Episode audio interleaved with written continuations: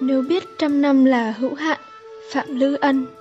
Một, Ai qua là bao trốn xa. Có một hôm, tình cờ lạc vào forum trường cũ, Tôi đọc được câu chuyện này của một người bạn thân thiết thủ ấu thơ, Bình yên là khi được ra khỏi nhà. Tôi hiểu vì sao bạn viết vậy và tôi đọc được phía sau dòng chữ ấy một nỗi buồn vô hạn. Nhà chỉ là một từ ngắn ngủi nhưng hàm nghĩa của nó thì có thể rất mênh mông. Nhà trong nỗi buồn của bạn là căn biệt thự vắng người và mỗi khi có người thì đầy tiếng cãi vã. Nhà trong ký ức của tôi là nơi chạy quanh chân ba trong cái sân nhỏ có trồng những cây cà chua khi tôi chưa đầy 3 tuổi. Nhà trong nỗi nhớ của cô bạn thân vừa dọn qua khu phố mới, kín cổng cao tường, chính là cái xóm nhỏ ồn ào mà thân mật những ngôi nhà cũ có hàng rào thấp và thưa, nơi những người này có thể đứng ngoài đường mà lơ đãng ngó vô phòng khách nhà người khác. Nhà đối với những người xa quê hương chính là cái giải đất hình chữ S nhỏ nhắn bên bờ biển Đông và đối với những phi hành gia làm việc ngoài trạm không gian, nhà có thể chính là viên ngọc xanh tuyệt đẹp ngoài vũ trụ kia đang quay rất chậm. Nhà cũng có thể là tình yêu của một ai đó dành cho ta, là trái tim ấm áp của một ai đó, nơi mà ta luôn ao ước được chạy đến nấu mình để tìm lại sự bình yên. Nhà chỉ là một từ ngắn ngủi, nó không đồng nghĩa với sự bình yên, nhưng chính chúng ta vẫn luôn khao khát rằng nó gắn với sự bình yên, và khi nào nhà trái nghĩa với bình yên thì đó là khởi đầu của sự bất hạnh. Tôi tin rằng mái nhà nào cũng từng có lúc đồng nghĩa với niềm vui và cả sự bình yên. Nhưng bạn của tôi ơi, sự bình yên không phải là điều có sẵn. Nhà là phần cứng, còn sự bình yên, hạnh phúc, niềm vui là phần mềm. Gia đình là phần cứng, còn tình yêu và sự thấu hiểu là phần mềm.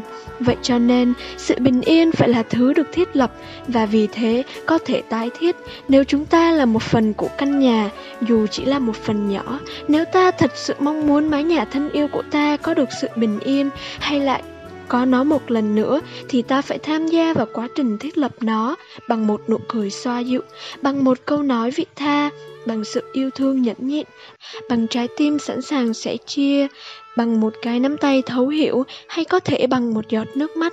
Dù thế nào cũng không phải bằng sự buông xuôi để kéo những trái tim về gần với nhau để biến nhà thành một nơi ta phải luyến tiếc khi rời đi và luôn mong mỏi quay về.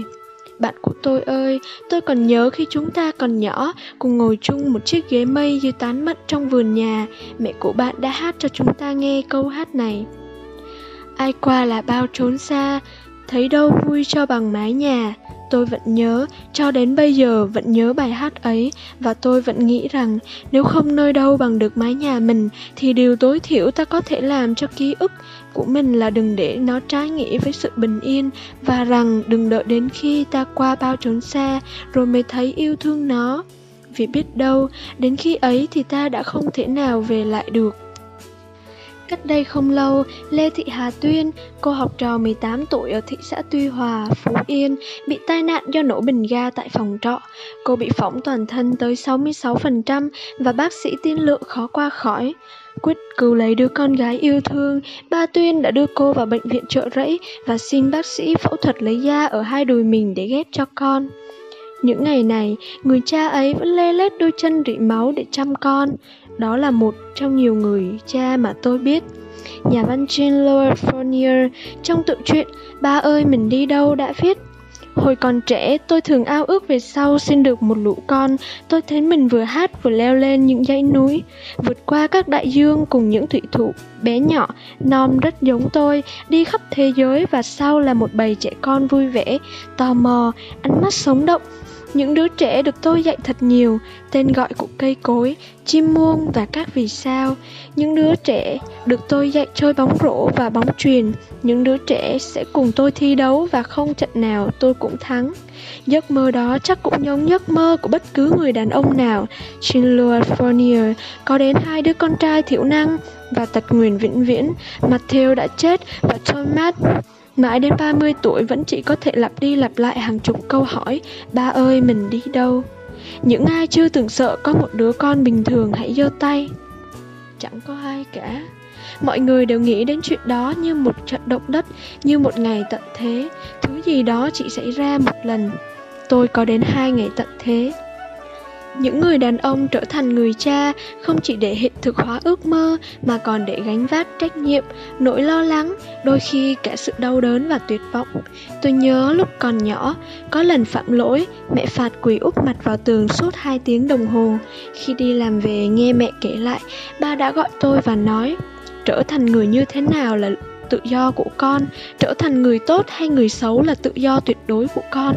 Con có quyền hoàn toàn lựa chọn cuộc đời của mình. Ba mẹ yêu thương con không phải vì con ngoan mà vì con là con của ba mẹ. Bởi vậy, kể cả khi con trở thành một người xấu, một kẻ dối trá hay thậm chí trộm cắp, thì tình yêu thương của ba mẹ dành cho con vẫn không thay đổi. Nhưng ba muốn con biết rằng ba mẹ sẽ rất hạnh phúc và tự hào nếu con trở thành một người chính trực và biết yêu thương đó là lý do đầu tiên tôi muốn trở thành một người chính trực và biết yêu thương. Thậm chí, tôi chỉ cần một lý do đó mà thôi. King thomas viết, khi ngươi dạy con trai mình, tức là ngươi dạy con trai của con trai ngươi. Bởi thế, hiển nhiên là tôi cũng sẽ nói với con tôi những lời ba tôi đã nói. Ngạn ngữ ăn chép rằng, một người cha hơn một trăm ông thầy. Còn siêu Friend nói rằng Tôi không thể nghĩ ra nhu cầu nào trong thời ấu thơ mạnh mẽ hơn nhu cầu có được sự bảo vệ của một người cha. Ai cũng có thể dạy một cậu con trai mới lớn lái xe hoặc mở buji bị ướt ra sau khi qua quãng đường ngập nước. Nhưng thật đặc biệt, khi cậu học những điều đó từ chính cha mình, ai cũng có thể dạy một cậu bé đá bóng và vẽ tranh, ai cũng có thể đọc cho cậu bé nghe một quyển sách trước khi đi ngủ. Ai cũng có thể trả lời những câu hỏi ngây thơ, tò mò mà không ngừng nghỉ của cậu. Nhưng đó sẽ là những giây phút thần tiên nếu nó được một người cha thực hiện. Khi cậu có thể nằm cuộn trong lòng gác chân lên bụng cha và cười khúc khích và mẹ cậu cũng bảo trông hai cha con giống như hai hình vuông, hai hình tròn, hai ngôi sao, hai trái tim, hai giọt nước hay hai tam giác đồng dạng. Dù gì thì cũng giống nhau một cách ngộ nghĩnh. Và người ta nói đó là bằng chứng hiển nhiên nhất của sự nối tiếp. Cha mẹ yêu thương chúng ta và chúng ta yêu thương con cái mình bất kể giới tính, nhưng có một điều chắc chắn là cha mẹ luôn chia sẻ điều gì đó đặc biệt hơn, sâu sắc hơn với những đứa con cùng phái với mình, như mẹ và con gái cha và con trai. Cha và con gái là một tình cảm ngọt ngào thậm chí dễ cảm nhận hơn tình cảm giữa cha và con trai. Một đứa con gái với những lọn tóc mềm và giọng nói nũng nịu có thể làm trái tim người cha tan chảy chỉ những cô con gái mới khiến cha trở nên mềm mỏng và dịu dàng con gái rượu của ba. Còn những cậu con trai ít có duyệt được tận hưởng sự dịu dàng đó từ cha mà trái lại luôn là sự nghiêm khắc cứng rắn thậm chí lãnh đạm. Dẫu vậy, sợi dây kết nối giữa cha và con trai luôn mãnh liệt hơn những mối liên hệ khác trong gia đình Bởi những gì nín lặng nơi người cha sẽ được nói ra nơi đứa con trai. Và tôi thường nhìn thấy những đứa con trai bí mật hiển lộ của người cha, Friedrich Nietzsche. Có bao nhiêu lần cha và con trai của mình nhìn vào mắt nhau để nhìn thấy tình thương tràn đầy trong nó, Hay chỉ nhìn vào mắt nhau những khi đối đầu, Như Charles Wordsworth nói. Lúc một người đàn ông nhận ra cha mình có lẽ đã đúng, thường thì ông ta có một đứa con trai nghĩ rằng ông ta đã sai. Cha và con trai, sách vở thường dạy rằng hãy cố gắng để là bạn của nhau, nhưng cũng như bạn bè đồng lứa, đôi khi ta không thể làm bạn với những người mà ta mong được là bạn. Không phải người cha nào cũng có thể là bạn với con vì sự khác nhau hay quá giống nhau về tính cách. Cả hai có thể xung khắc như lửa và nước nhưng vậy thì sao, cho dù không thể là bạn, thì cả hai vẫn luôn là cha và con. Chẳng lẽ điều đó không đủ tuyệt vời hay sao? Tôi nhớ ngày xưa khi tôi chuẩn bị nhập ngũ, cũng là lần đầu tiên xa nhà, mẹ lăng xăng đồ đạc, nước mắt ngắn dài, ba ngồi im không nói. Tôi cứ ngỡ ba không để tâm.